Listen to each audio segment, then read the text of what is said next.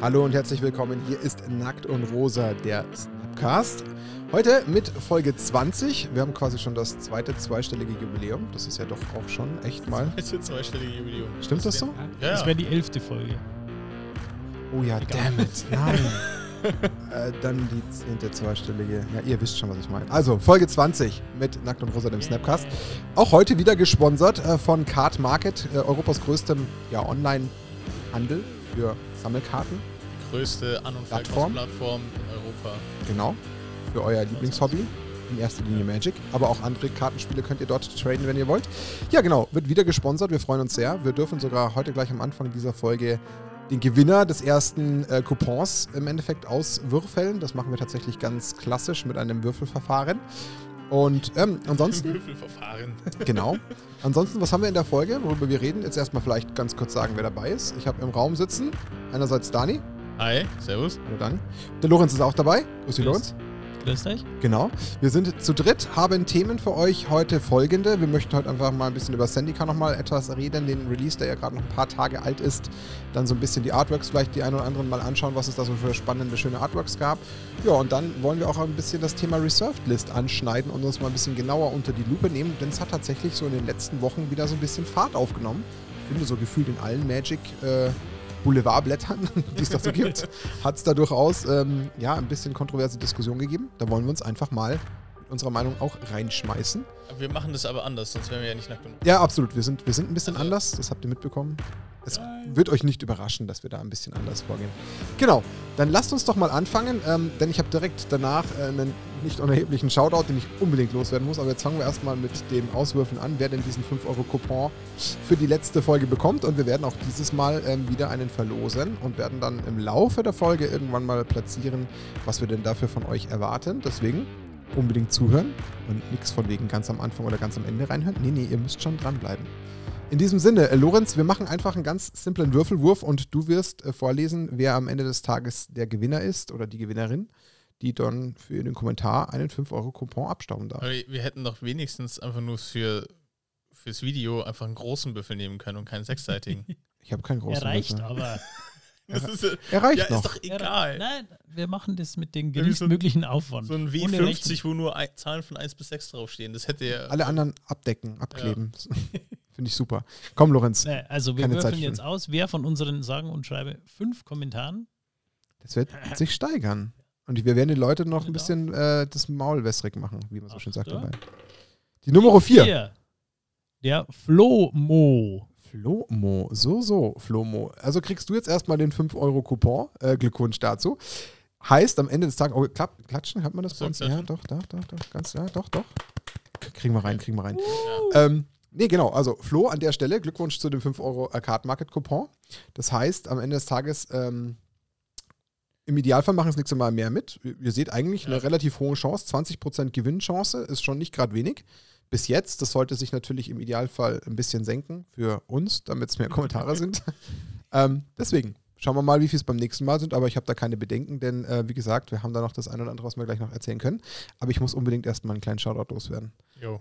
also hätten wir nicht das letzte Mal gesagt, dass wir das Ganze nicht nach irgendwelchen Präferenzen, die wir selbst haben, verlosen, dann hätte es einen glasklaren Gewinner gegeben. Äh, Otto Kaiser und Freunde, so nenne ich euch jetzt mal an der Stelle. Der Kommentar hat mir ein enormes Schmunzeln ins Gesicht gezaubert, der da letzte Woche unter, oder Also du letzte kannst Woche unter dem. Kommentar gut greifen, oder? Ich kann ihn enorm greifen. Ich greife ihn, also ich, ich, ich knuddel ihn quasi. Ähm, war enorm stark, hat mir total Spaß gemacht. Deswegen an der Stelle, ich kann es greifen, vielleicht auch durchaus greifen. Ich hoffe, ihr trinkt jetzt. Bin mal gespannt, ob jemand von euch auf die kurze Zeit getippt hat. Wenn ja, Pech gehabt oder wie auch immer. Ähm, Hat uns tierisch gefreut. Also mich enorm. Gerne weiter solche Kommentare, da freuen wir uns darüber. Von daher ähm, einfach weiter kommentieren. Dann gibt es vielleicht das nächste Mal für euch eben den besagten äh, Coupon. Oder wenn wir uns mal persönlich treffen, ich habe schon beim letzten Mal kommentiert, gibt es eine Runde auf mich. In der Hoffnung, Ja. dass jetzt nicht 100 Leute kommen und sich alle Otto Kaiser nennen. Da muss ich auch aufpassen. Stimmt, das ist nur der Real Otto Kaiser. Genau, nur der echte Otto Ja. Kaiser. Da muss ich mir dann irgendein Prüfsystem Der, ausdenken. der erste ähm, Nackt und Rosa Edel-Fan. Ja, können wir auch machen. Irgend so ein VIP-Fan oder so. Hall of Fan. Ja. So, lasst uns mal in Richtung Magic schwenken. Wir wollen starten und über Sandika reden. Wer übernimmt von euch beiden? Äh, über Sendika reden? Der, der, welche Sendiger? Nein. Lorenz, du Also- hast ja am meisten Arbeit gemacht. Ja, ein bisschen Arbeit. Nein. Ähm, also über das Set reden tun ja alle. Und Ja. wir sind ja jetzt nicht die großen, äh, sage ich mal, Meta-Kenner, Standardspieler oder sonst was. Wir schauen, wie schon bei anderen Sets, das der Dani gemacht hat, mehr auf Artworks und Flavortext und was uns da gefällt oder was wir lustig finden. Ich habe mir mal eine paar, äh, meine Top 5 rausgesucht. Eigentlich sind es 12, aber egal. Zählen kann er. Das kommt mir Ähm, irgendwie bekannt vor. es sind einige lustige Texte auch im Englischen dabei, aber wir haben uns jetzt, oder ich habe mich jetzt auf die deutschen Texte ähm, gestürzt sozusagen. Da fällt vielleicht der ein oder andere Wortwitz dann raus, aber es lohnt sich eigentlich immer mal die Karten durchzuschauen und einfach die Flavortexte zu lesen, wenn man auf dämliche Wortwitze steht, so wie ich. Gibt es Stimmt. bestimmt ein paar. Genau. Also, Lo Lorenz, seine Witze sind immer sehr speziell. Ja, Aber, Danke. aber, aber sie funktionieren. Ganz funktionieren. besonders toll. Also ich kann sie, ich kann sie, ich kann sie greifen. Das ist schon mal super.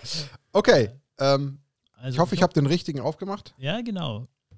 Also Artwork Nummer 1 wäre für mich eindeutig der Schlucht Jaboa. Das ist eine Maus. Ich glaube, die erste Nicht-Token-Maus, die es überhaupt gibt in Magic. Ja. Und der ist halt so süß. der ist halt einfach nur niedlich, wie er da steht mit seiner Schweineschnauze und dem riesigen Knopfaugen und im Hintergrund. Chinchilla, oder? Eine, oder so eine Wüsten-Ding. Ja, genau, so eine, so ein Diddle. So ein Diddle im Endeffekt, so eine Diddle. Wüstenspringmaus, ja. Äh, Sind ist Diddle, Diddle sind Wüstenspringmäuse? ja. Ah, Okay. Gut, wie du was gelernt. Für alle, die so wie wir in, aus den 80ern stammen. Ja, Diddle-Fans hoch 10. Ja, total. Ganz viele. ähm, ja, das Lustige ist eigentlich im Hintergrund der Karte sieht man so ein bisschen eine Staubwolke und das ist das äh, Flavor der Karte eigentlich, dass diese kleine Maus die, die äh, Ochsen und die Rinder verscheucht und, und, und äh, scheu macht und ja, im, im Endeffekt so eine, eine Stampede los, lostritt dadurch eigentlich. Okay. Das heißt, das ist jetzt dein Platz. Das wäre mir 5 von 12. Ja, ich habe es jetzt nicht gerankt, nein, mein Platz 5 von den Artworks. Aber die ist, die ist eigentlich auch hier gut spielbar. Die ist Also- eigentlich schon spielbar, ja. Ja. Whenever a land enters the battlefield under your control, creatures you control get plus one plus one until end of turn. Ja. Ist ja für so einen ja, drei mana drop jetzt gar nicht so verkehrt. Ja, Kann durchaus was reißen. in, in dem Format äh, hast du lock, kann, passiert es schon, dass du ähm, zwei, drei Länder pro Zug ähm, droppen kannst und dann hast, kriegst du schon alle Kreaturen. Schon nicht, nicht ganz so schwach für eine Maus. Nee, für Schon eine starke feste Maus. Eine, star eine heftige Maus. Ja. Tolle Maus. Tolle Maus. So, haben wir das nächste? Jo. Dann gehen wir mal darüber. Ah, genau. Wie man, Der Shirtless Commander. Perfekt was man für Shirtless nicht sieht, Commander. genau, Bruce Tal, der Burisch Hörder, ist ein alter Commander aus dem äh, Partner-Commander von vor fünf Jahren. Und der kommt ein paar Mal im Flavortext vor. Der kommt unter anderem auch bei dem äh, Schluchtjaboa vor. Das hat man gerade gesehen. Schimpft. Also meistens schimpft er über irgendwas. In dem Fall, verschwinde, du elendes Ding, du erschreckst die Hurdas. Das hat Zitat er bei der Maus Bruce Tal, gesagt. Ja. Genau. Ja. Da hat er die Maus geschimpft. Oder- Oder sind übrigens diese Kühe, die der im Hintergrund hat, was man wahrscheinlich jetzt auf dem Video nicht sieht, aber Ich glaube, das spiegelt. Aber ich werde es einblenden als Karte. Ich kann So. das mittlerweile. yeah. Yeah. Na, dann gehen wir zum Aufwand nächsten über. Okay. Das kühne Küken. es ist einfach ein unfassbar geiles Artwork. Wie dieses unglaublich hässliche Tier da gerade am Abstürzen ist und auf, auf den Beobachter zustürzt und jeder kann sich so vorstellen, ah, das endet entweder nicht gut oder Weißt du, was mich das erinnert an ähm, von der Typ, diese Ja. von Ice Age? Ja. Ma äh, Money war es nicht, oder? Ähm, nee, Scratch. Diese, Ah ja, Scratch hieß diese- das Viech, genau. Scratch, Money war ja der ja. andere. Ja. Der- der- Stimmt, exakt. Sieht Ein fliegender Scratch. Ja, ein fliegender Scratch mit Flügeln. Geil. So sieht der aus irgendwie. Das heißt, wenn er genauso wie Chaos anrichtet, das ist nicht gut. Ja, und ähm, Aber auch da wieder gefühlt spielbar. Wenn ich mir ja, so ja, den im Text Limited anschaue. ist die Ja. richtig heftig. Also, whenever land enters the battlefield under your control, put a 1-1 counter on fearless äh, fledgling. Um, it gains flying until end of turn. Das ist mit zwei Mana eine 1-1, aber trotzdem, die kann ja schon eigentlich ab Turn jedem, 3 durchaus ein bisschen Spaß machen. ja, im Limited ist es ein Must-Have eigentlich. Ist schon fast eine Oder Must Bombe. Kill, je nachdem. Ja, Must, oder Must Kill, ja. Man muss, äh, Shoutout an die äh, an den, Entschuldigung, Künstler. Jasper Icing, ja, Ja. recht bekannter Künstler, der macht eigentlich immer so schön farbenfrohe Sachen und in dem Fall halt dieses. Ja, ist auf jeden Fall gelungen. Also es hat, es hat auf jeden Fall, ähm, ja, wie soll ich sagen, Sogkraft, dieses Ja. Bild. Schaut mal auf die Zunge, die ist auch irgendwie echt irgendwie Ja. sehr krass. Äh, Also, Ja. die, Die könnte schon wehtun, ja, je nachdem. Es ist übrigens ein kleiner Greif. Ne? Ja, ja. So, Thema Kann greifen. Martin, kann Ja. Martin greifen. nein, ich sag da jetzt nichts. Okay, nächstes. Die Seelenzertrümmerung. Äh, ein schwarzer Removal-Spell, äh, der den Gegner dazu zwingt, äh, die teuerste Karte im Endeffekt oder die teuerste Kreatur zu opfern. Und ich finde das Artwork einfach toll, weil es ein ganz anderer Stil ist. Es ist enorm anders. Ja. Das fällt gleich Das auf. Also ich habe jetzt auch gerade echt so ein paar Sekunden gebraucht, mich so ein bisschen in dieses Artwork, so blöd es klingt, hineinzufuchsen, aber so richtig Magic-like wirkt es nicht. Ja, es ist, geht so ein bisschen, finde ich, in die Richtung äh, Sepp McKinnon. Also so, man Ja, erkennt es und von diesem Wiley Beckett, ich hoffe, ich habe es richtig ausgesprochen, sind zwei oder drei Karten drin im Set und die haben alle so diesen Stil und es Es ist einfach hat mal wieder, was von einem Kunstwerk, nicht ja so. genau, es hat mal was, was einfach einen anderen Schlag, der ja auch mal passieren darf und muss. Ähm, ist auf jeden Fall erfrischend anders, auf eine gewisse Art und Weise. Kann man sich auf jeden Fall mal genauer anschauen, wenn man das nicht getan hat. Es erinnert mich irgendwie so ein bisschen an so ein asiatisches Set.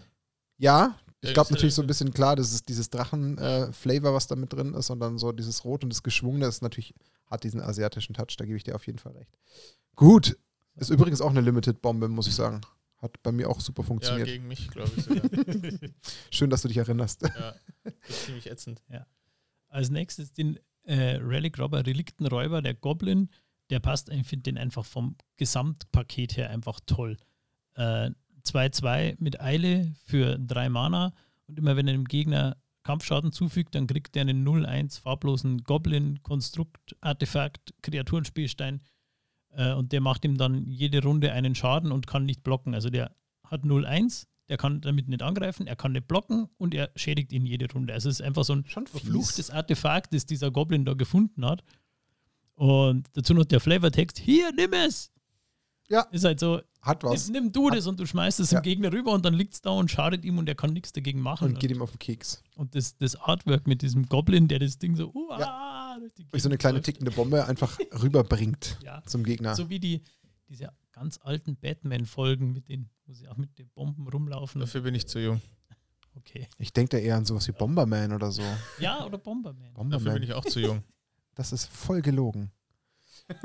So, So, ähm, Bin erst die gleiche 22. Kategorie, tolles äh, Gesamtkonzept, die, der zügellose Zorn, Inordinate Rage auf Englisch, ähm, ist ein Pumpspell eigentlich für zwei Mana, Kreatur plus drei plus zwei bis zum Ende des Zuges und Hellsicht 1. Ein starker Pumpspell, by the way. ja, der ist auch extra krass. Also dafür, dass es ein Instant ist und Scry One drin hat, ist schon Aber dick. zum einen das Artwork mit diesem Minotaurus, der völlig ausflippt, weil die Maus da im Vordergrund irgendwas ihm wegnimmt. Man sieht es gar nicht, ob das einfach nur eine, eine Beere ist oder ein, ein Edelstein oder was, aber der flippt halt völlig aus über die Maus. Also er sieht nicht amused aus, muss ich sagen, Ja. nee. Aber ich muss auch sagen, da tatsächlich, wenn ich mir so da das Artwork anschaue, das erinnert schon fast wieder so ein bisschen an das eben von dem Wiley, äh, hieß er, glaube ich, äh, wie du gerade genannt hast, Beckert. mit dem Drachen-Style so ein bisschen, also irgendwie wieder so ein bisschen extravaganter. Hängt nicht so in einem anderen klassischen Artwork-Style fest, finde ich. Das sieht anders aus, ja. Ja, also irgendwie gibt es einen anderen Aber ich finde, Style. Ähm, ich, ich muss gestehen, also ich verstehe, warum du es lustig findest, so von Dingen, aber ich finde es vom, vom, vom Gezeichneten her nicht so detailreich. Ich finde es, also ich persönlich, also auch ich finde ich find die Message witzig, aber ich finde es gezeichnet ein bisschen langweilig.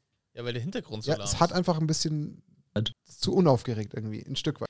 In den Jahren, also Moment, Kori, Kor, Entschuldigung, Kodari, Zauberin der Expedition, sagt, in den Jahren, die ich durch dieses Land gereist bin, habe ich eine regelrechte Menagerie fantastischer Kreaturen gesehen. Eine, die mir bis jetzt immer entgangen ist, ist jedoch der sagenumwogene, gut gelaunte Minotaurus. Okay. Das ist natürlich jetzt wieder eine Sondernote an der Karte, die gut ist. Gleicht es ein bisschen aus. Ja, vor allem das englische Easygoing Minotaur. Ja, das wirkt schon besser, das stimmt. Was ist das denn? Ja, der Makindi-Ochse. Den habe ich eigentlich nur wegen dem Flavortext drin, weil da wieder der ja. Bruce Tal auftaucht. Ah ja, okay.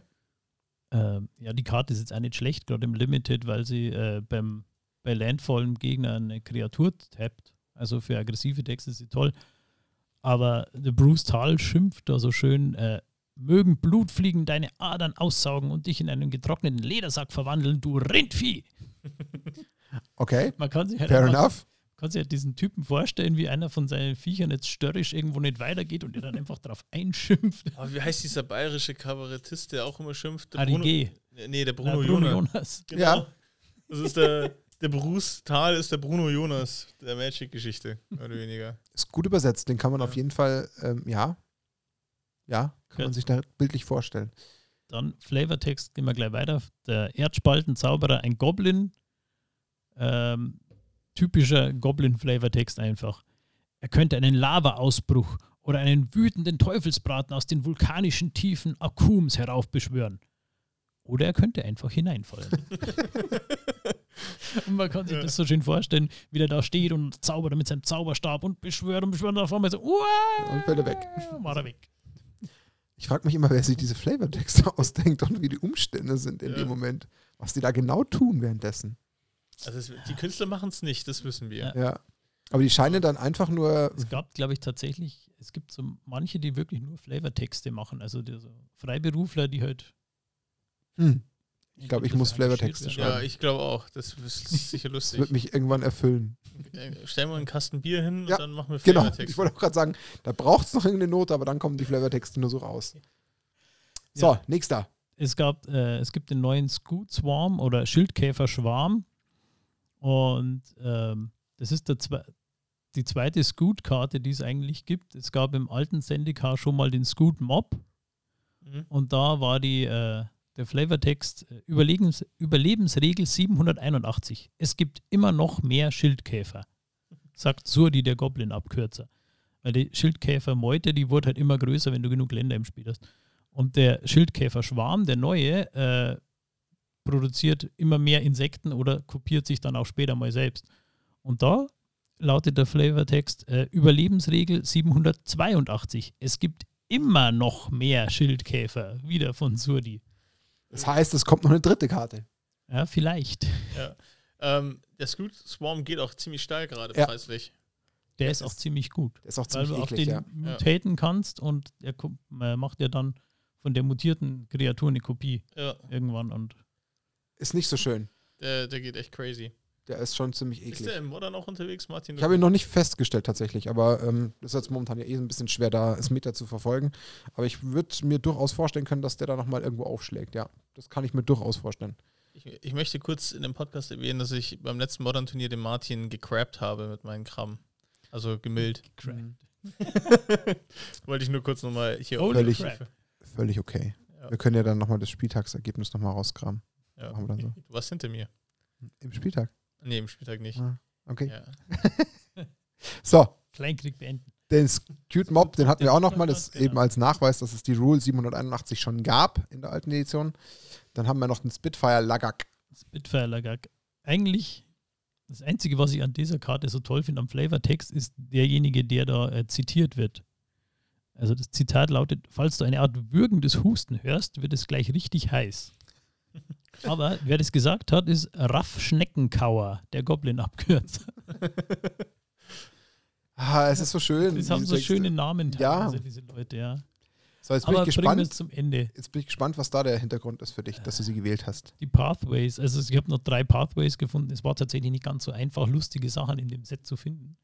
Aber ähm, ja, die Pathways sind ja alles so ein bisschen gefährliche äh, Wege, um irgendwo hinzukommen. Und eben beim Schwebeholzhöhenweg auf Deutsch äh, heißt der Flavortext Schwebeholz, Höhenweg. ja, Schwer. Ranchloft Pathway. Nichts für Leute mit wackeligen Füßen oder schwachen Mägen. Okay. Und ähm, auf der Rückseite beim Schwebefelshöhenweg, dieser Weg ist sicher. Nur die Windböen hier sagen manchmal Wusch und Tschüss. Wobei ich da wieder Whoosh, Oops, Bye fast witziger finde auf Ja. Englisch. Das wirkt wieder ein bisschen besser. Das ist aber, wie, wie wir schon gesagt haben, du hast das manchmal, dass es in der einen Sprache besser wirkt als in der anderen, da wirst du einfach nichts dagegen tun können. Ja. So, dann hast du jetzt noch den Grim. Letzt, gut, den Grimmsteig-Höhenweg Genau. von Javots aus Seetor, einem Edik aus dem Editions Expeditionsgildenhaus. Meine Mutter wollte, dass ich den Familienbetrieb für Trockenwaren übernehme, aber nein, ich musste unbedingt hierher. Okay. Man kann sich das halt so vorstellen, wie er da läuft und dann sieht er vor sich den Weg und denkt sich, ich könnte jetzt auch irgendwo hinterm Schalter stehen und irgendwelche Kurzwaren austeilen, aber nein, ich muss ja unbedingt in die Welt hinausziehen.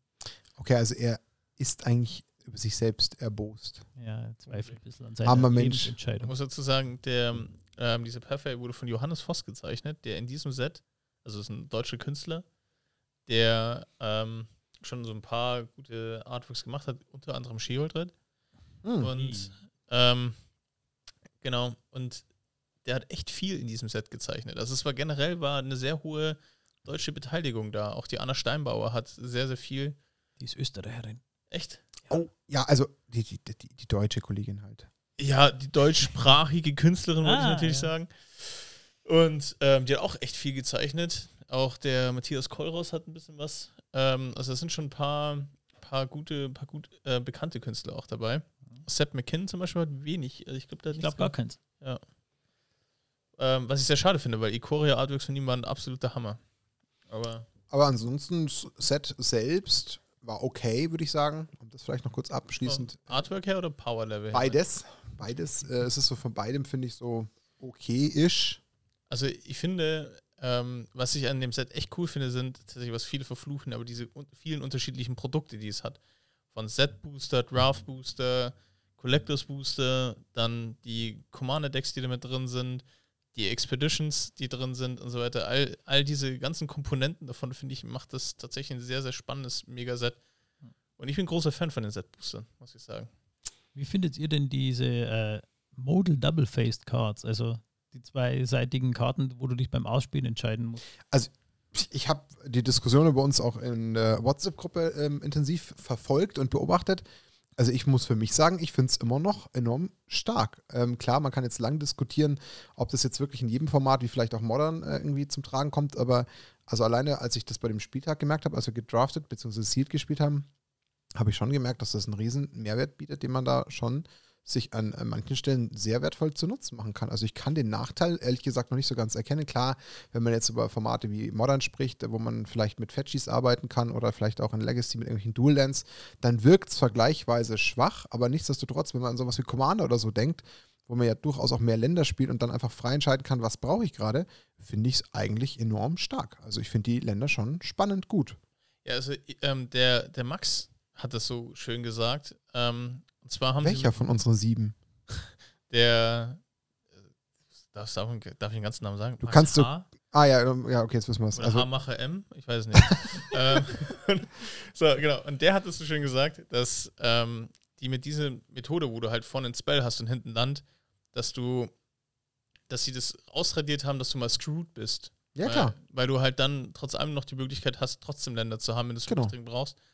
Ähm, es sind auch einige krasse Spells dabei, wo ich mir denke, dass die noch gar nicht so gehypt sind, wie zum Beispiel das Valakut Awakening. Das ist ein 3-Mana-Instant-Spell. Oder Hexerei, ich glaube Instant.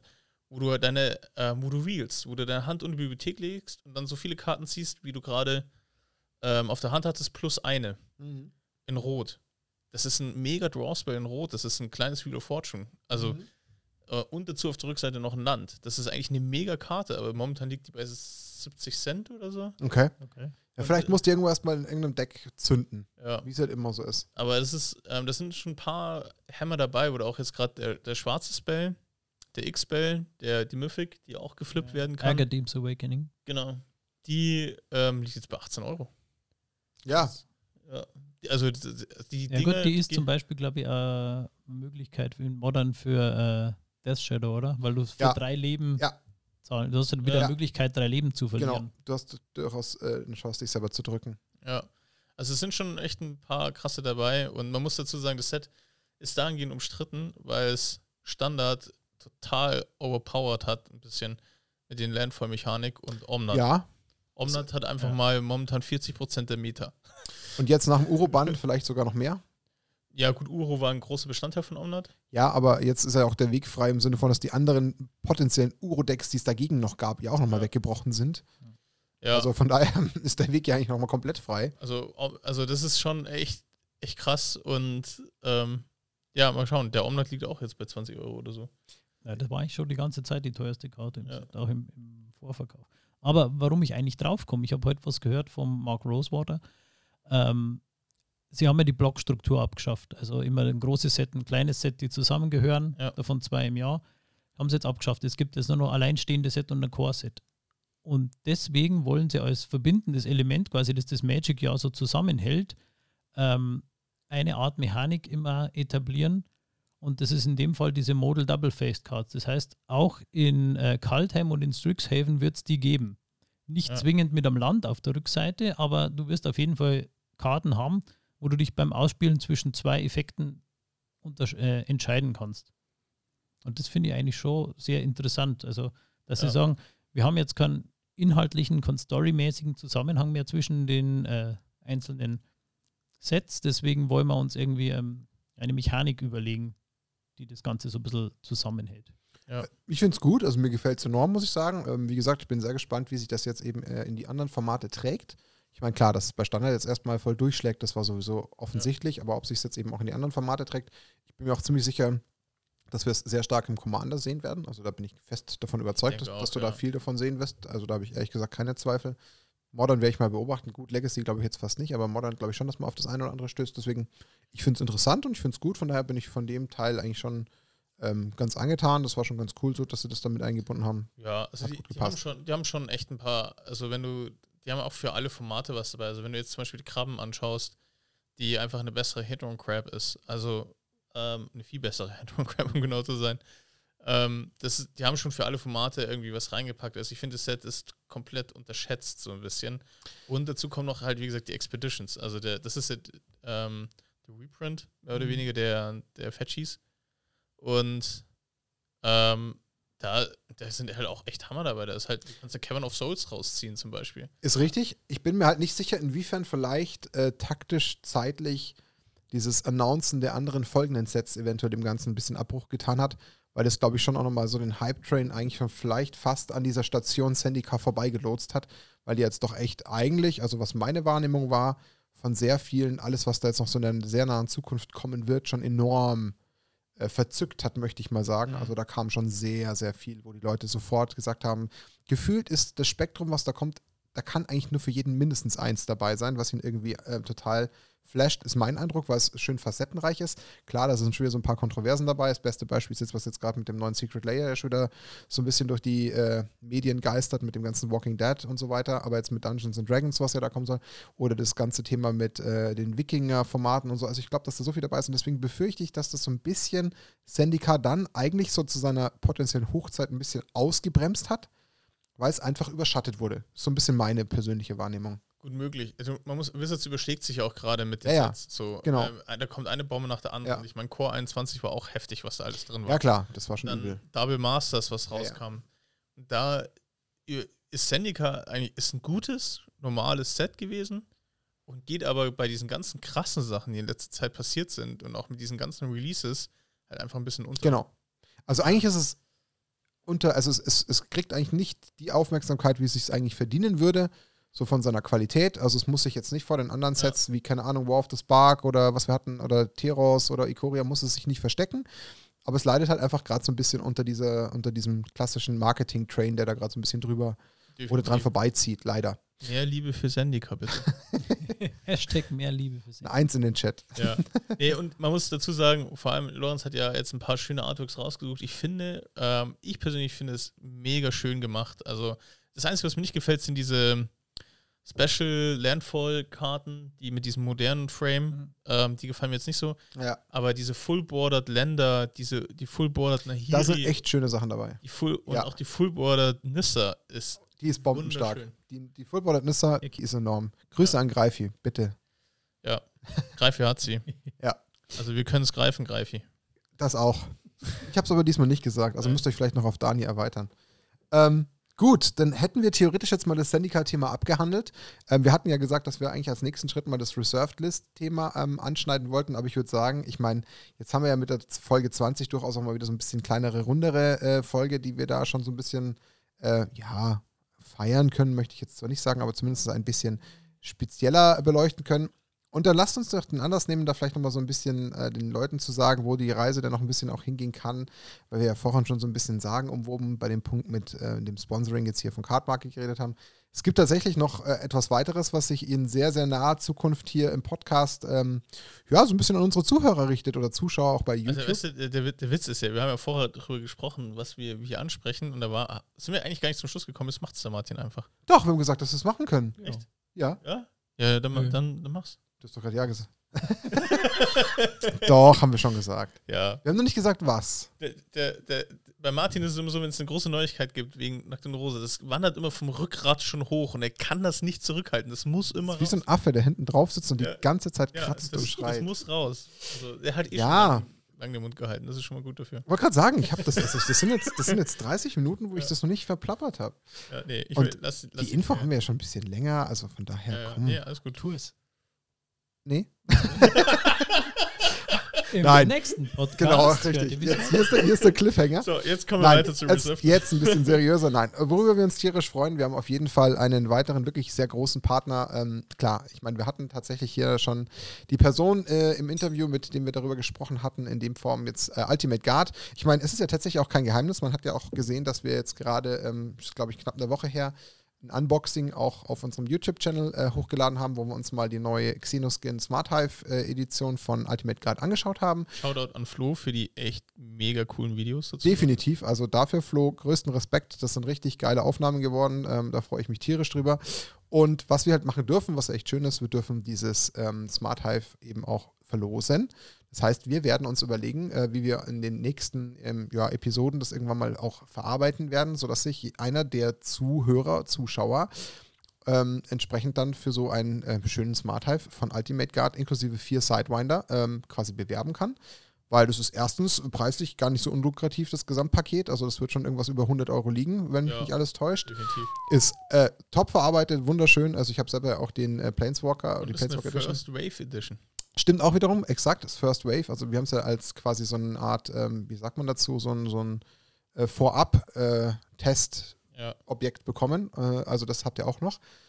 Deswegen, ähm, was ist im Endeffekt jetzt die Kombination mit dem heutigen Gewinnspiel von Card Market, äh, damit ihr quasi beim nächsten oder bei dem diesen äh, Verlosungszyklus dabei sein dürft, schreibt ihr bitte dieses Mal in die Kommentare, wie wir denn diesen Xenoskin schön, wie soll ich sagen, ähm, kreativ diesmal verlosen können, dass da eben vielleicht nicht nur ein Kommentar irgendwie her muss, sondern dass wir eventuell da was ähm, ja, einbauen können. Ich meine, wir werden natürlich auch überlegen, aber vielleicht gibt es von euch Ideen.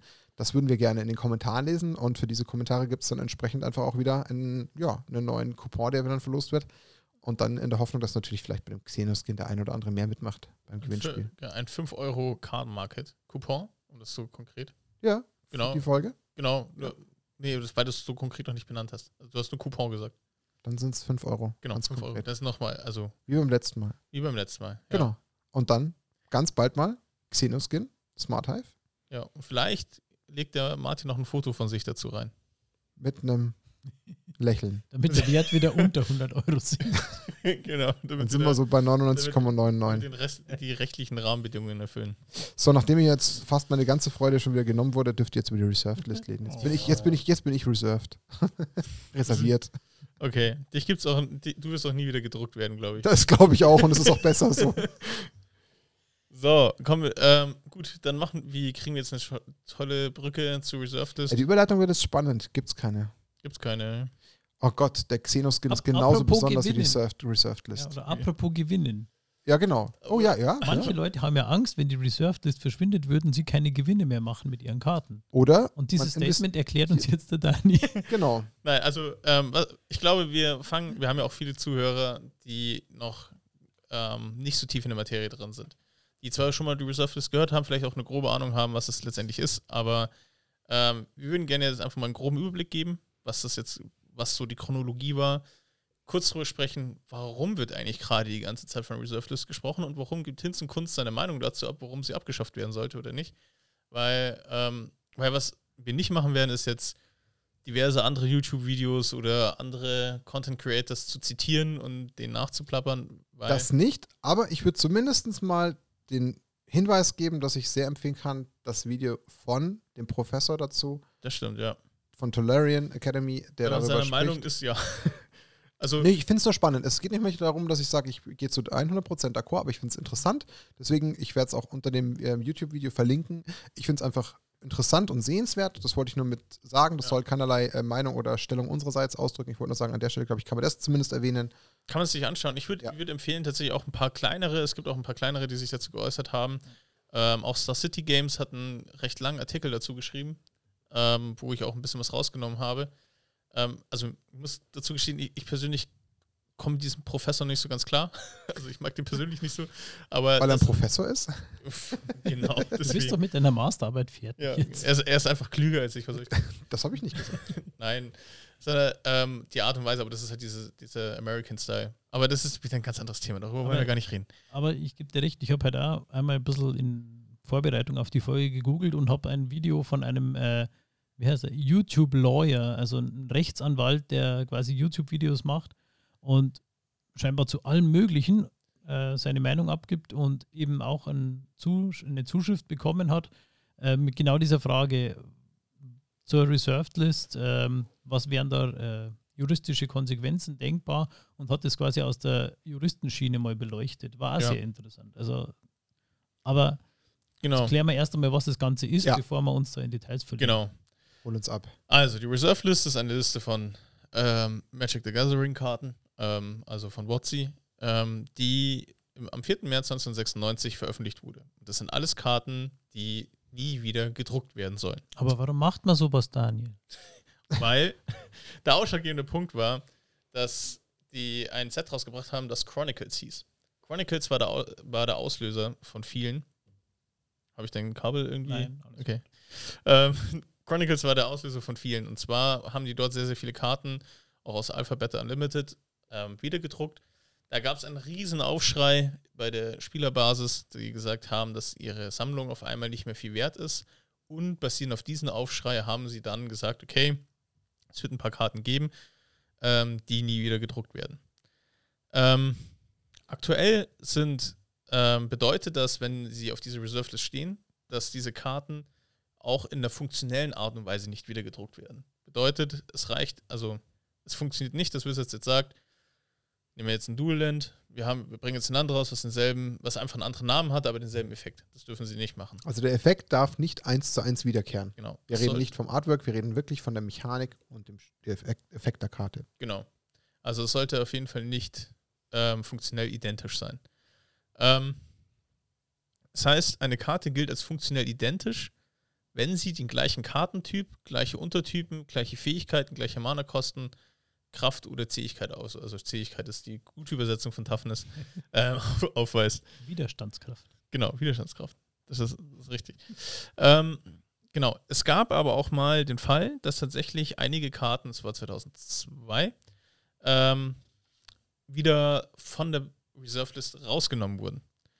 Und zwar ähm, im März 2002. Und das geschah eigentlich auf die auf Drängen der Community. Also da gab es einen sehr, sehr großen ähm, auf, äh, Wunsch, dass man diese Karten wieder rausnimmt, weil sie halt spielrelevant sind. Und ähm, das bedeutet, aber wenn, sobald eine Karte aus dieser Reserve List rausgenommen wird, heißt das aber nicht zwingend, das hat Wizards von Anfang gesagt, dass wir sie dann, dass sie das dann planen, weiter, also in hoher Auflage wieder zu drucken. Ähm, wenn man jetzt sich aber anschaut, was sie da runtergenommen haben, da war zum Beispiel ein Basalt-Monolith drin, den haben sie jetzt schon relativ gut gedruckt. Also der ist in sehr vielen Commander-Sets mit drin gewesen. Klon ist, glaube ich, auch sehr bekannt. Demonic Tutor. Demonic Tutor. Gut, den haben sie jetzt nicht komplett tot geprintet, aber Nee, aber er ist, er ist mehrfach jetzt wieder aufgetaucht. genau. Das waren, soweit ich weiß, alle ähm, Uncommons aus Beta und Revise, glaube ich, die sie da auf Ja. einen Schlag runtergenommen haben. Genau. Und auch, da gab es noch die letzte Karte, das Ferrospan oder Ferrospan oder wie auch immer. Die haben sie aus Versehen gedruckt. Und dann haben sie sie runtergenommen von der Reserve List. die waren haben sie Wie es halt so ist. Nein, Man, nein, die, die haben sie gedruckt und sie war aus Versehen noch drauf. oder so. Sie haben es vergessen runterzunehmen. egal Ja. wie rum, beides ein bisschen schwach. Ja. Lass mich ganz kurz eine Frage nochmal stellen aus reiner Neugier, Ja. weil du es ja hier auch so schön recherchiert hast. Du hast ja gesagt, es wurde am 4. März 96 wurde diese Liste veröffentlicht. Ja. Da war das Spiel ja noch quasi gefühlt, Zwei Jahre alt. ich wollte gerade sagen, das war ja gefühlt noch nicht mal wirklich richtig auf dem Markt. Jetzt ist das Spiel gerade mal zwei Jahre auf dem Markt gewesen. dann redet da schon eine große, also je nachdem, wie viel damals groß war, aber eine Community davon, dass sie Angst um ihre Sammlung haben. Und dann reagiert man da so schnell, das ist ja eigentlich schon ein bisschen absurd, wenn ich ehrlich bin. Ähm, ich, das Thema ist, dass, also Wizard Magic an sich ist relativ schnell groß geworden. Ähm, Auch in den ersten zwei Jahren schon ja. so stark? Okay. Es hat tatsächlich eine sehr hohe Nachfrage gehabt. Und man muss dazu auch sagen, Magic war zu Beginn der Zeit und auch noch spät bis, bis Ende der 90er auch wirklich sehr, sehr nerdig. Also sehr ähm, vom, vom Hobby her. Mhm. Man, heute ist es ja schon viel gesellschaftstauglicher. Wenn ich sehe, welche Personen so in den Laden reinkommen, das sind, oder wer halt sonst Magic spielt. Und ähm, es gibt einen ganz coolen Artikel von Mario Rosewater ähm, auf der WotC-Seite, wo er sagt, 20 Dinge, die Magic ruiniert hätten sollen. Oder, so, oder die das Spiel kaputt machen würden.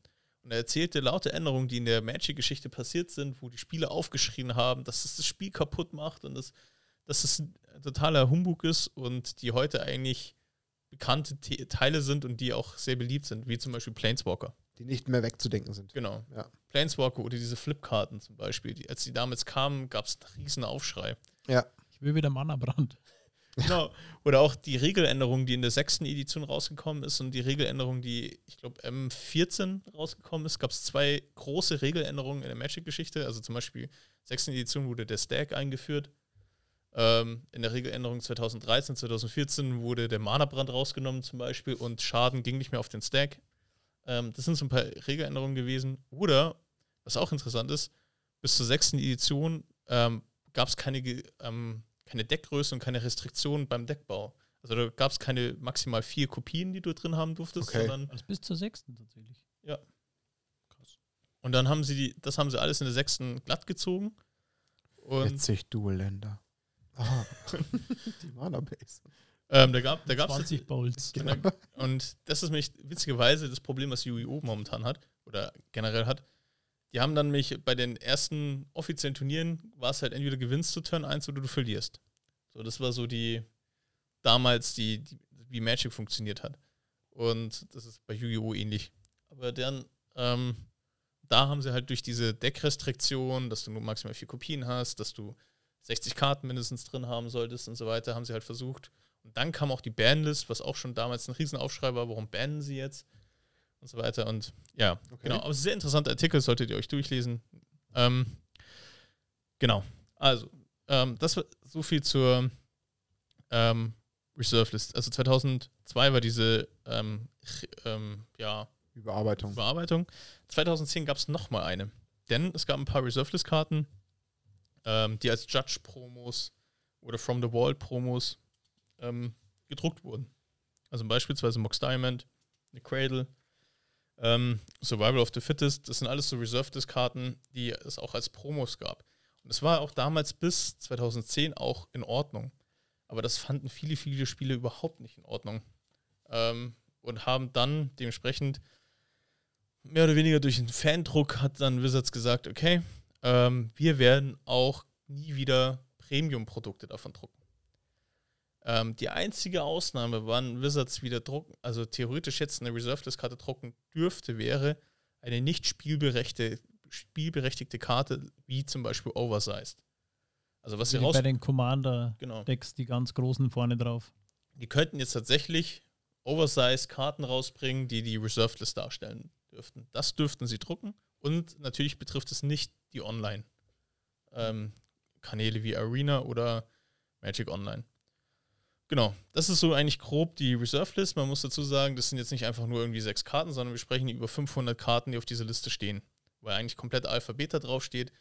Ähm, genau, und ähm, alle Karten, die von Alphabet nicht in der Fourth Edition oder in Ice Age drin sind, sind auch davon betroffen. Ähm, also es sind echt sehr, sehr viele Karten. Jetzt ist es natürlich so, wenn jetzt die ganze Diskussion raufkommt, wo wir sagen, soll es die Reserve List noch geben oder nicht, dann ähm, sprechen wir in der Regel aber nicht von 500 Karten, sondern weil, sag ich mal, 80% der Karten interessiert kein Mensch. Ja. Ja, also das sind wirklich, ich habe vorher mal durchgeschaut, ich habe selber ein paar Karten da, yeah, Reserved List Karten, zum Beispiel ein Maraxus von Kelt. Kennt Ja. keiner, kostet 1,50, äh, ist halt auch nicht gut, hat aber cooles Artwork. Ja, Oder Das, das stimmt. Es gibt echt ein paar so ähm, Keldon Sword aus Fallen Empires zum Beispiel. Habe ich auch drei, vier Stück zu Hause. Ähm, ist eine 10 Cent Reserveless Karte. Mega. Da fragt man sich halt schon nach Warum? dem Sinn und Zweck. Genau. Ja. Warum ist die da drauf? Ja. Warum gibt es denn die jetzt überhaupt, die Reserved-Liste? Genau, die Reserved List hat, wie, also hat tatsächlich einfach den Ursprung, um den Wert auf dem Sekundärmarkt zu erhalten. Oder Obwohl Wizards ja den Sekundärmarkt nicht anerkennt. Genau, sie, also beziehungsweise, was heißt nicht anerkennt, sie äußern sich da eigentlich dazu nicht und möchten da auch eigentlich wenig damit zu tun haben, aber sie das sagen ja immer, den Sammlerwert quasi möchten sie erhalten, dadurch, was nichts anderes ist als der Preis auf dem Sekundärmarkt. Genau. Also ich glaube, das hätte tatsächlich auch ein paar so, wenn sie den so akzeptieren würden und ähm, thematisieren würden, hätte das auch ein paar rechtliche Konsequenzen, was die, das, weil es ja ein Investitionsmarkt ist Ja, mittlerweile. das können sie nicht. Ja. Deswegen, ähm, jetzt ist es halt so, dass, äh, genau, also es, auf Fandruck passiert es jetzt. Und jetzt ist witzigerweise die Fanbase ja so, dass sie genau das Gegenteil möchte, eigentlich. Und das Problem sind, warum auch alle jetzt drüber reden, sind die sogenannten Buyouts. Buyouts hatten halt im Jahr 2018 ihren totales High, ähm, also wie sagt man, Höhepunkt. High, Höhepunkt. Und ähm, der Ursprung war, und wer fleißig bei uns im Podcast schon mal zugehört hat, weiß, dass da die Bitcoin-Hochzeit war und dass viele, die, ähm, wo die Bitcoins bis zu 15.000 Dollar das Stück angestiegen sind, ähm, alternative Möglichkeiten gesucht haben, ihr Geld irgendwo anzulegen. Da waren auch viele Comics dabei, also Comics wurden viel gekauft, aber auch sehr, sehr viele Reserved-List-Karten. Und da fing das, der ganze Spaß an, wo man dann festgestellt hat, hoppla, da kann man ja richtig, richtig Schotter machen. Also da ging es dann richtig los. Und wir haben aktuell wieder so eine Situation. Wieder ähm, sind sehr, sehr viele Reserved-List-Karten, gerade im Buyout, die zuerst in Amerika anfangen und dann auch nach Europa schwappen. Das, sind, das betrifft alle möglichen Karten. Der Cradle hat es gerade sehr hart getroffen. Ähm, Mox. Mox Diamond. Ähm, Also Gilded das- Drake. Das ist ja nicht nur ein bisschen, das macht ja richtig was aus. Also bei der Cradle weiß ich es jetzt. Ja. Die war vorher bei, was waren die? 200, 300. Ja. 50 je nach Zustand. Genau, und jetzt ist sie bei, Fünf? Na, mehr. reicht das gar nicht mehr 500? Ja, du kommst, du kommst da auch auf deine, je nach Zustand, aber auch auf deine 600, 700 Euro. Mox Diamond liegt im sehr, sehr guten Zustand bei 800 Euro. Der hat, lag vorher bei 150. Also das sind Margen von mehreren hundert Prozent quasi. Genau. Und das passiert gerade sehr, sehr häufig. Und das Interessante ist, es sind halt Karten, die jetzt nicht sofort auf dem Schirm sind, weil, ähm, wie wir vorher gelernt haben, sind ja ein Großteil, 80% der Karten sind ja nicht so viel wert bei der, auf der Reserved List. Und die sind gezielt auf Karten losgegangen, die, sag ich mal, verhältnismäßig günstig sind, die in den Range zwischen 20 und 50 Euro bewegen. Jetzt mal Cradle und Mox Diamond außen vor gelassen. Aber so ein Gilded Rake, Survival of the Fittest war auch zwischenzeitlich ein Ziel. Aber auch ein paar Karten, die so bei 5 Euro lagen, wurden ähm, ausgekauft und hatten, liegen jetzt bei 50 Euro. Und ähm, die sind halt nur nicht so groß jetzt ähm, aufgeploppt, weil wir alle die nicht so viel spielen, sondern die einfach nur 5 Euro wert waren, weil sie auf der Reserve List standen. Aber auch die wurden massiv aufgekauft. Das passiert halt im Hintergrund einfach. Das ist halt einfach ungesehen. Genau, das sieht man, Ja. ähm, wenn man sich täglich bei Card Market Klar. einloggt und dann mal dort auf den ähm, Angebotsrückgang reitet. Das sieht ihr nicht zuer zuerst, sondern ihr geht auf Trends anzeigen und dann ähm, auf Angebotsrückgang. Dann seht ihr immer den Angebotsrückgang von gestern auf vorgestern. Und dann sieht man eigentlich ganz schön, sobald ein Buyout passiert. Also was zum Beispiel super spannend war, vor dem letzten Banning and Restrictment Announcement, was Modern betroffen hat, hat man sehr schön gesehen, ähm, dass ähm, ein paar Tage davor Splinter Twins massiven Rückgang hatten. Also, Und Birthing Pod. und Birthing Pod, ja. Weil jeder damit gerechnet hat, dass sie un, also unbanned sind. Und dann ist ein kompletter Hype- Hype-Train entstanden, dass alle dachten, okay, das muss irgendwo ein Insiderwissen sein und alle haben angefangen, diese Dinge zu kaufen. Ähm, und das gleiche hat man dann auch eine Zeit lang gesehen. Bei ein paar Reserved-List-Karten waren auf einmal ganz oben, wo dann minus 80%, minus 90% Angebotsrückgang war. Und da war eigentlich klar, okay, hat jeder jemand zugeschlagen. Also nur zum Verständnis, Angebotsrückgang ist Rückgang der verfügbaren Menge an Karten, Genau. nicht Rückgang des Angebotspreises, Exakt. falls hier jemand noch verwirrt ist. Okay. So wie ich am Anfang. okay. Ähm, gut, dass du es dann nochmal aufgelöst hast. Und genau, und deswegen, weil das gerade eben passiert, diskutieren alle möglichen Leute drüber. Und da äh, möchte ich jetzt eigentlich auch ähm, einsteigen, einen kurzen Überblick geben, was sagen die beiden Lager. Es gibt das eine Lager, ähm, das sehr, sehr laut ist und sehr, sehr groß ist, unter anderem auch von hier dem unserem geliebten Professor angeführt, die sagen, die Reserve List sollte abgeschafft werden. Es macht keinen Sinn. Ähm, und dann gibt es ein Lager und das sind meistens die, die die großen Geldsummen in diesen Karten drin stecken haben. Klar. Die sagen, nee, bitte beibehalten, das ist ein Versprechen, das Wizards gegeben hat. Und das hätte auch rechtliche Konsequenzen, wenn sie dieses brechen würden. Und So. genau das ist die Krux. Genau. Beziehungsweise die Frage an dem Ganzen. Und Das ist halt das Gamble. Ja. Grundsätzlich, ich glaube, die Position Wizards macht da eigentlich, hat eine ganz klare Aussage, sie werden daran nichts ändern. Also es gibt auch eine Aussage von Mark Rosewater, der gesagt hat, er würde es gerne, aber er kann es nicht. Äh, Wizards wird an dieser Reserved List nichts ändern. Das, da können auch wir jetzt viel rumdiskutieren, ob das jetzt sinnvoll ist oder nicht, aber sie werden es nicht tun. Weil, hauptsächlich, weil sie Angst haben, äh, verklagt zu werden. Genau. Und das- Vielleicht nicht unbedingt, ähm, weil sie Angst haben zu unterliegen. Ja. Weil das ist Image-Schaden. recht, rechtlich sehr, äh, ja, sehr umstritten.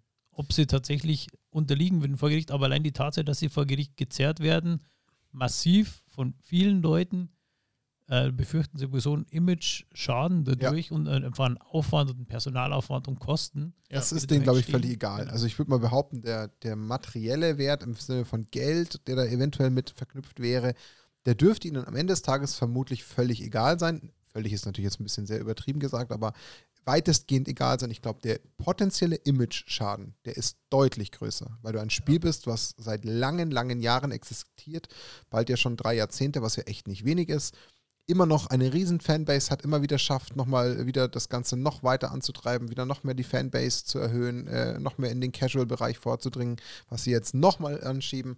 Und da dann eventuell so ein Versprechen zu brechen, das kann nicht äh, gesund sein. Das ist, glaube ich, das, was man sich schon auch im Hause Wizard of the Coast oder auch Hasbro irgendwo, glaube ich, klar ist. Also das ist, glaube ich, eher die Komponente, die hier Ja. zum Greifen kommt. Also ich muss, Greifen. ich, ich verstehe auch, ich verstehe auch ehrlich gesagt nicht so ganz, warum die Leute so drauf pochen, dass diese Reserved List nicht mehr existiert, weil sie sagen ja, wir haben dadurch keinen Zugang zu diesen Karten mehr. Also zum Beispiel zu diesen Moxen, also wir sprechen hier um die teuren und nicht um die anderen Ja. Karten. Also ich glaube auch, der eigentlich der Spielschaft wäre es auch wurscht, wenn sie diese ganzen wertlosen Karten einfach runternehmen würden und sich wirklich nur auf die teuren fokussieren. Aber die, ähm, ich glaube, die, für mich ist es erstens überhaupt nicht notwendig, Zugriff, Zugang zu diesen Karten zu haben, weil ich kann dieses Spiel ohne diese Karten spielen und ich kann dieses Spiel sehr, sehr gut ohne diese Karten spielen. Ich kann halt kein Oldschool-Format spielen. Ah, Also ich habe da schon eine, eine kleine Gegenmeinung, wenn äh, ich mal jetzt gerade dran denke, ich bin tatsächlich ja gerade immer noch relativ sch- frisch ins Legacy-Segment äh, gestoßen. Da war es gefühlt, wenn ich ehrlich bin, bis gerade vor kurzem noch äh, ganz okay, weil ich gewusst habe, okay, es wird potenziell ein bisschen teurer und da war dann für mich halt eben sowas wie die Kategorie der Dual Lens halt was, wo ich gesagt habe, okay, die kann ich außerhalb von Legacy noch wirklich gut verwenden, unter anderem bei Commander. Da habe ich gesagt, gut, das kann ich greifen, dass die einfach einen gewissen Wert haben, aber die lagen ja auch äh, im Schnitt maximal vielleicht noch bei so 400, 500 Euro, wenn ich an so eine Volcanic Island oder so ein Underground Sea denke. Aber wenn ich mir jetzt mal das Mox-Thema anschaue und sage, ich hätte mal ganz gern so ein Four-Color Loam gespielt in Legacy, wo ich jetzt ein Playset Moxe bräuchte, nicht witzig. Und da funktioniert dieses Deck eigentlich ohne Moxe fast gar nicht. Aber du hast doch, welche Mox willst du denn da spielen? Die sind doch gebannt, oder nicht? Nicht, Nee, ich weiß, nein. Diamond. Also nicht die, die Power 9 Mox. Nein, nein, genau. Also den Mox Diamond Ja, meinst du jetzt? genau. Okay, ja gut, da, ja. Genau. Und das ist dann so ein Ding, wo ich sage, alter Falter, nicht witzig. Klar, aber ganz ehrlich, ja, wenn du genau dieses Deck spielen willst, aber du kannst Legacy Ja, ist auch, richtig. Ja, ja, nee, Also ich gebe habe ich dir recht. Legacy Infect Deck funktioniert Ja. genauso. Klar. Ohne, ohne dass ich jetzt teure Mox. Also du kannst. Also deine Aussage Spiel- ist nicht falsch. Ja, und es, es gibt auch, es gibt auch Ersatz, Ersatz dafür. Also genau genommen kannst du sagen, okay, die Shocklands, auch wenn sie schlechte sind, sie sind ein Ersatz für Duels. Ja, Klar. Aber du hast halt immer diese Einschränkung, du kannst es ohne spielen, aber es ist halt dann schlechter. Ein, ein Shockland ist halt einfach schlechter als ein Dualland. Genau. Das ist Ja. Fakt, kann keiner dran rum Aber äh, das ist- argumentieren. Und jetzt, genau, und da sprechen wir über, welche Spielerschaft sprechen wir denn da? Das sind die Turnierspieler, Klar. Das, sind, das sind die Spielerschaft, das sind die, die wirklich auch Meta spielen möchten. Und wie groß ist wirklich dieser Spieleranteil und wie groß ist der Anteil der Leute, denen es eigentlich wurscht ist? Der prozentuale Anteil ist gering. Klar, Ja. wir reden davon wahrscheinlich von irgendwo 5, 6, 7 Prozent, wenn überhaupt, äh, wenn nicht sogar noch weniger. Das ist korrekt. Aber wenn man halt mal eben in dieses Segment vorstoßen möchte und den Versuch wagen möchte, weil man sagt, man hat jetzt Gefallen an dem Format gefunden und man möchte sich vielleicht auch mal auf irgendeinem Event messen, dann, dann irgendwie für solche Moxe dann irgendwie, keine Ahnung, deine ta- 3000 Euro gefühlt in die Hand zu nehmen, das ist halt dann schon echt eine Sache, wo ich sage, Aber du kannst dich doch ohne diese Moxen messen. Also es gibt Ja, gut, Decks, aber- die genauso gut sind. Ohne Ja, aber das Meta hat natürlich in der Regel schon meistens da die stärkste Zugkraft, wo halt auch meistens die teuren Karten verbaut sind. Das ist halt nochmal so. Also, ich meine, Also klar, du es musst gibt. da, da, ja, du Ja. musst da sehen, klar, es ist eine ziemlich kleine Playerbase, die das macht. Aber warum? Weil es so teuer ist. Ja, ich würde vielleicht auch mir ein Legacy-Deck zulegen, aber ich, ich lege mir nicht für 2000 Euro ein Legacy-Deck ein oder für 500 oder Mhm. ähm, also auch wenn mich das Format interessieren würde, Aber die meisten äh, scheitern dann an der Zahlschranke willst du auf Turnieren Legacy spielen? Nein. Darum, Also aber es dann- geht ja darum, ich habe überhaupt gar keinen Bezug zu Legacy, weil ich weiß, äh, der Einstieg wäre so immens teuer und dann kann ich es mir gleich sparen. Auch wenn ich es nicht auf Turnieren spielen will. ich glaube, was der Diskussionspunkt an der Stelle ist, ich glaube, das übersiehst du so ein bisschen, du wirst in der Regel in jeder Gruppe, egal welche Gruppe es da draußen gibt und in egal welchem Format es gibt, wirst du immer potenziell, weiß ich nicht, ein, zwei Leute haben, die tendenziell vielleicht das Geld, das Interesse haben, ein etwas stärkeres Deck zu haben. Und dann hast du natürlich als jemand, der vielleicht mit einem gefühlten Pseudo 100 Euro Legacy Deck versuchst irgendwie mitzumischen, immer irgendwo ein Stück weit das Nachsehen haben. Klar, du magst vielleicht mal das Match gewinnen, das kann schon mal passieren. Aber du hast ja schon mal von vornherein irgendwo eine schwächere Ausgangssituation, die du dann automatisch immer hast. Das ist ja bei Commander das gleiche mit CEDH etc. ja. Und ich glaube, das ist so ein bisschen der Aspekt, um den es Lorenz geht, den ich verstehen kann. Und das heißt ja für mich das Gleiche. Ich meine, wenn ich jetzt mal vielleicht sage, ich möchte mal mich gegen die anderen messen, dann will ich ja nicht schon mit dem Wissen automatisch hinfahren zu sagen, naja, okay, ich mag zwar vielleicht irgendwie einen Restprozent Chance haben, aber die Wahrscheinlichkeit ist halt schon mal von vornherein um 30 Prozent geringer, weil ich weiß, meine Karten kommen eigentlich aus einer anderen Metaebene als die der Gegner.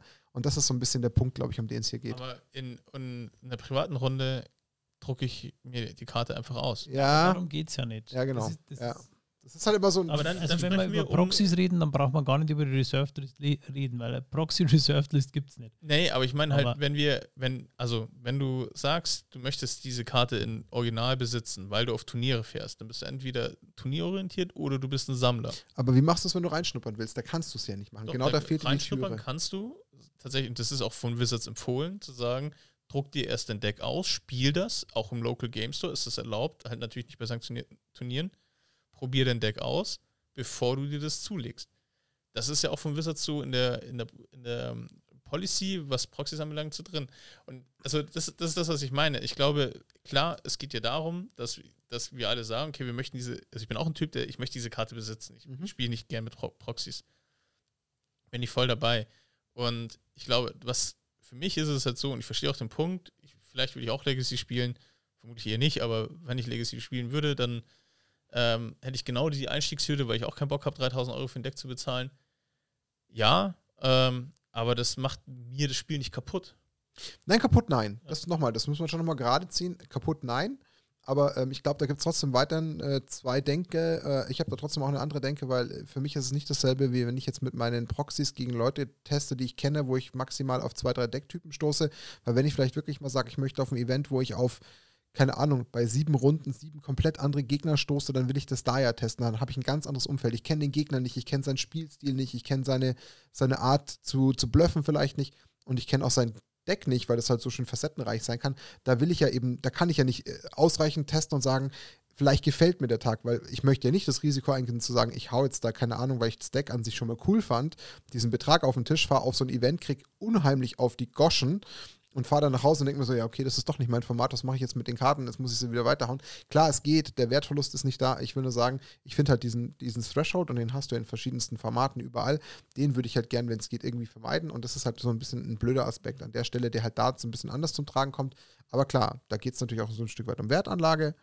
Möchte ich es riskieren, möchte ich es nicht riskieren? Habe ich da irgendwie den Glauben, dass es vielleicht noch äh, langfristiger wächst und beibehalten wird? Und ich glaube, das ist ja auch so ein Punkt, wo so ein bisschen die Angst dieses anderes Lagers da ja existiert, die ja berechtigt ist. Also kann ich nachvollziehen. Ja. Ich, wenn da dieses Geld ausgebe und gefühlt ist das übermorgen die Hälfte wert, dann ist das ja schon eine harte Nummer. Genau, es gibt ja die Theorie, dass das ja gar nicht der Fall wäre. Aber ich bin da, also ich glaube, dass diese Reserved List und dass diese speziellen Karten genau das machen, warum Magic so groß geworden ist. Weil ähm, in dem Moment, wo alle starken Karten oder alle so krasse Karten so in der Fülle und Masse verfügbar ähm, sind, dann hätten wir ein Pokémon oder ein Yu-Gi-Oh! Ja, wahrscheinlich.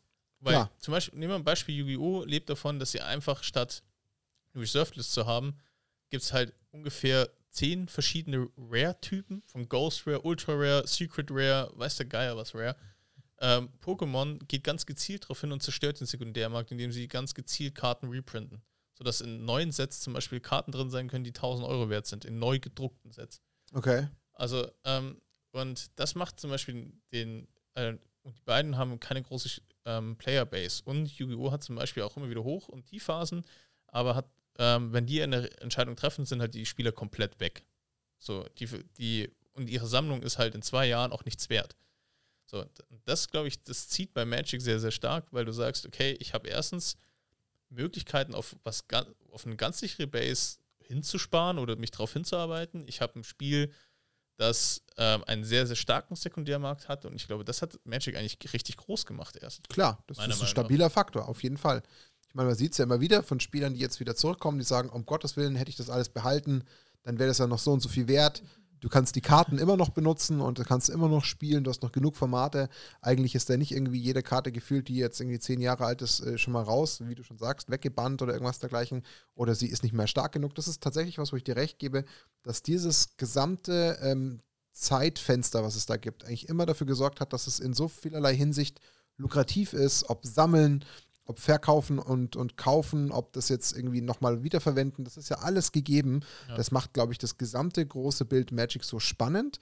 Und deswegen ist es natürlich ein Aspekt zu sagen, jetzt hat man auch so einen Sonderfaktor wie eine Reserved List, was ja schon auch irgendwo ein bisschen ja, so eine Spiciness mit sich bringt. Das hat ja doch auch irgendwas was Besonderes. Das ist schon cool, wenn ich mein ja. Dueland hinlege. Und es hat halt dann schon so irgendwas ja. von so, so einem, keine Ahnung, deutschen Museumscharakter, wenn ich weiß, ich habe noch eine Karte, die ist halt gefühlt halt nicht mehr so häufig existent und ähm, keine Ahnung, wenn da mal wieder eine aus Versehen von einem Kind zerknittert wird, dann ist wieder eine weniger und die wird halt nicht mehr geprintet, dann hast du halt einfach schon einen anderen Bezug ja. dazu. Ich glaube, dass das schon durchaus auch existiert.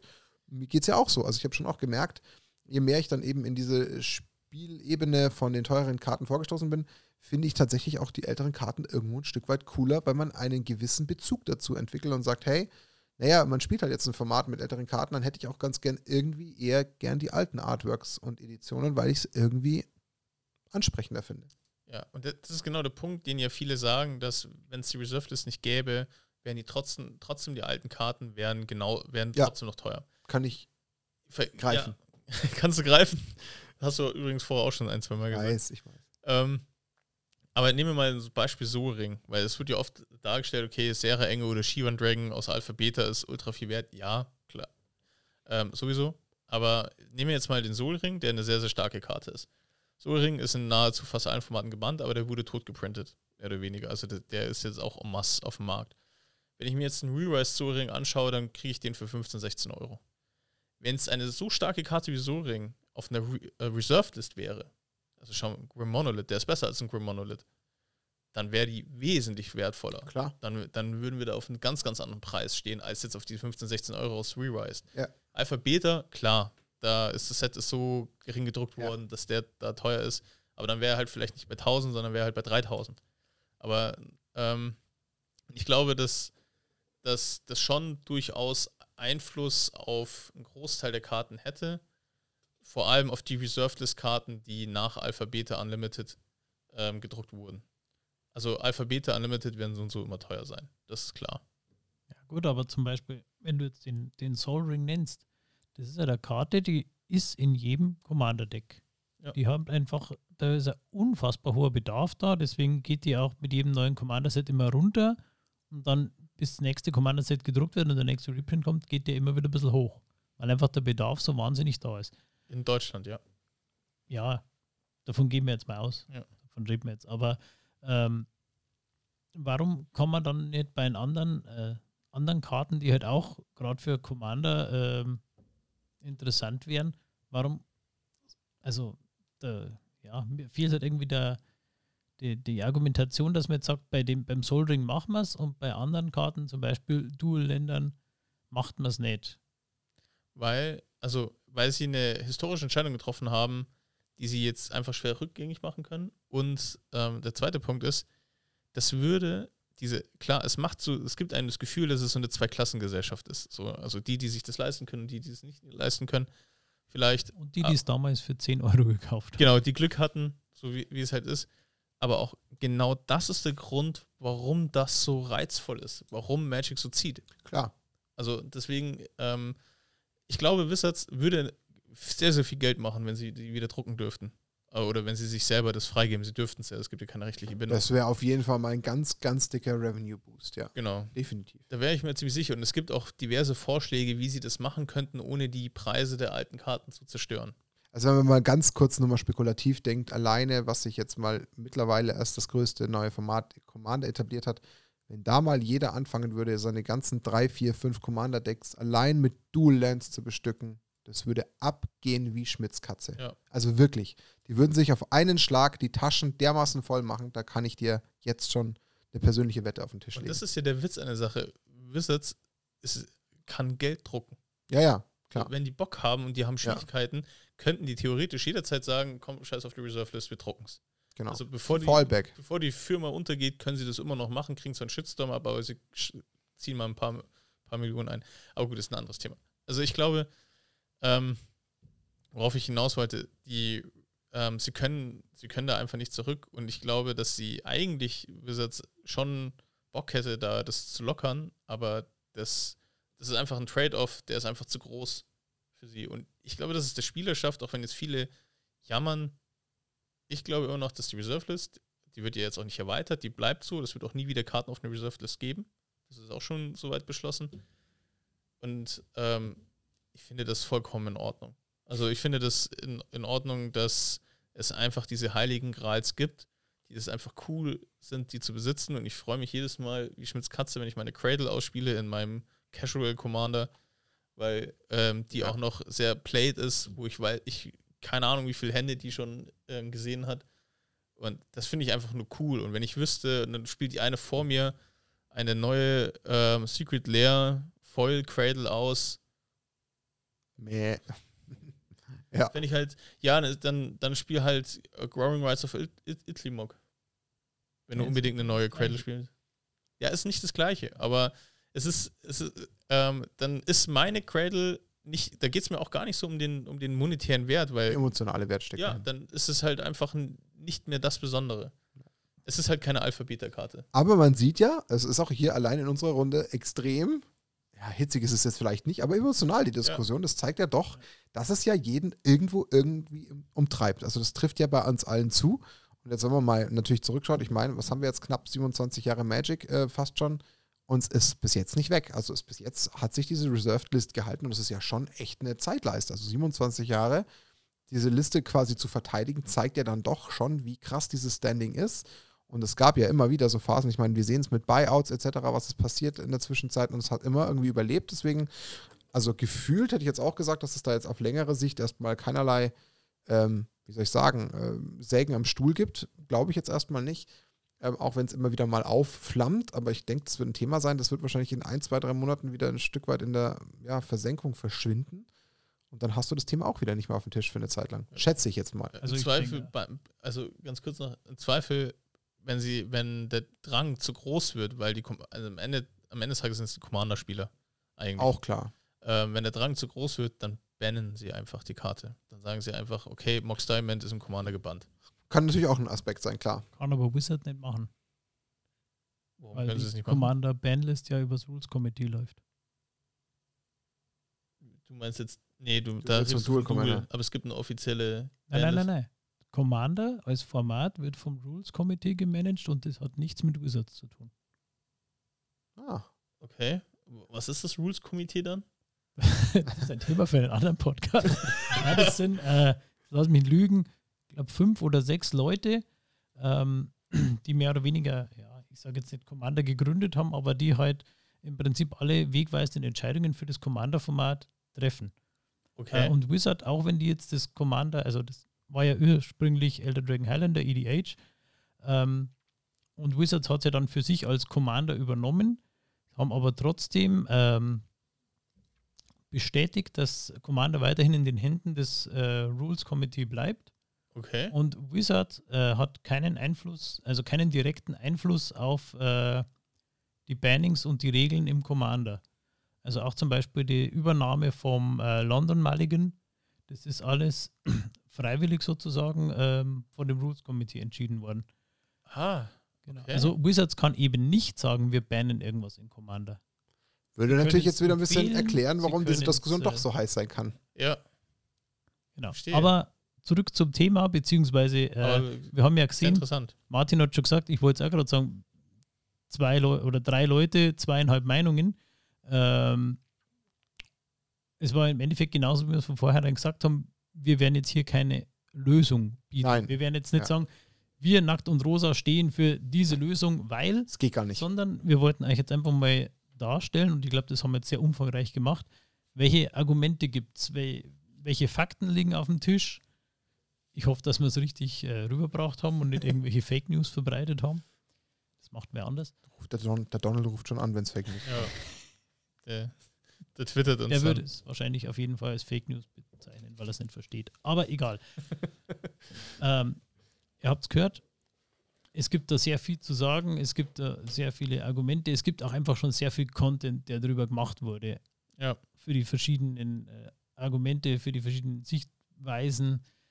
Und jeder, der irgendwie, ja, irgendwie eine Art von Engagement drin hat, sei es, weil er alte Karten hat oder sei es, weil er keine alten Karten hat, aber ein altes Format spielen möchte. Jeder hat seine eigenen persönlichen Beweggründe, sich da eine Meinung zu bilden. Genau. Und ich denke mal, wer jetzt uns fleißig zugehört hat, der kann da zumindest ein bisschen mitreden, falls die Diskussion mal aufkommt, falls man mal wieder zusammensitzen darf, in größerer Runde zum Magic spielen. Äh, Ich glaube, das was Thema aufkommt, jemand unbedingt die Stimmung vermiesen möchte, dann Spätestens, wenn wir so- fundiert machen. Spätestens in ein, zwei Jahren, wenn wir dann in großer Runde mal einen Live-Podcast machen von einer Audience, wo dann so die 50 bis 100 Leute drin sitzen, machen wir dann eine Diskussion draus. Da kann man dann mal ganz, ja, dann, dann ganz schön debattieren. Dann Aber- losen wir dann aus allen Kommentaren, losen wir 100 Oh ja. Leute aus, die mitdiskutieren. Das machen wir Oh, dann. Das wäre auch mega. Aber was man am Ende, egal wer wie was diskutiert, was jedem bewusst sein muss, da wird sich nichts dran ändern. Das wird bleiben. Das ist völlig wurscht. Vermutlich. Wir Ja. werden es beobachten. Ich meine, wir werden Also, es falls sehen. Wizards zuhört, jetzt. Ja, genau. Weil es ist, ähm, es ist echt viel, ich habe ich hab auch viel Content dazu gehört und wie gesagt, der Professor ist ja da sehr, sehr leidenschaftlich und der ist ja auch der Meinung, dass er Wizards die, die Richtung vorgeben kann, weil er prophezeit ja immer irgendwelche Dinge und dann macht es ja Wizards irgendwann. Ähm, und er ist auch der Meinung, dass das passieren wird. Nee, Nein. nee, das wird nicht passieren. Also zumindest, ich kann es in den nächsten zehn Jahren nicht. Ja, also wir haben es jetzt beleuchtet. Wir haben euch dann den ersten Abriss gegeben. Wir hoffen, dass die Leute, die vielleicht mit der Reserved List noch nie so eine richtig enge, äh, ja, einen engen Bezug hatten oder einen Hintergrund kannten, vielleicht jetzt ein bisschen was gelernt haben. Wie gesagt, wir haben so ein paar, zwei, drei äh, ja, äh, Quellen genannt, wo ihr euch auf jeden Fall mal parallel noch informieren könnt, die auf jeden Fall sehr interessant sind. Googeln lässt sich danach locker, auch äh, problemlos. Da werdet ihr vielen spannenden Content noch finden. Ähm, können wir nur euch ans Herz legen. Deswegen wollten wir es mal bei uns äh, zumindest mal behandelt haben. Wir werden vielleicht da bestimmt nochmal ähm, an späterer Stelle in unserem Podcast nochmal äh, vielleicht eine andere Ebene durchleuchten von der Reserved List, sofern sich das bis dahin dann thematisch mit Buyouts etc. vielleicht nochmal weiter hochschaukelt. Oder wenn Also- sie es abgeschafft haben. Genau. Oder wenn es doch genau. weg ist. Und dann werde ich mit Steinen beworfen. Genau. Und wenn der Dani dann zerstört. aber quasi nur zu- mit ganz kleinen.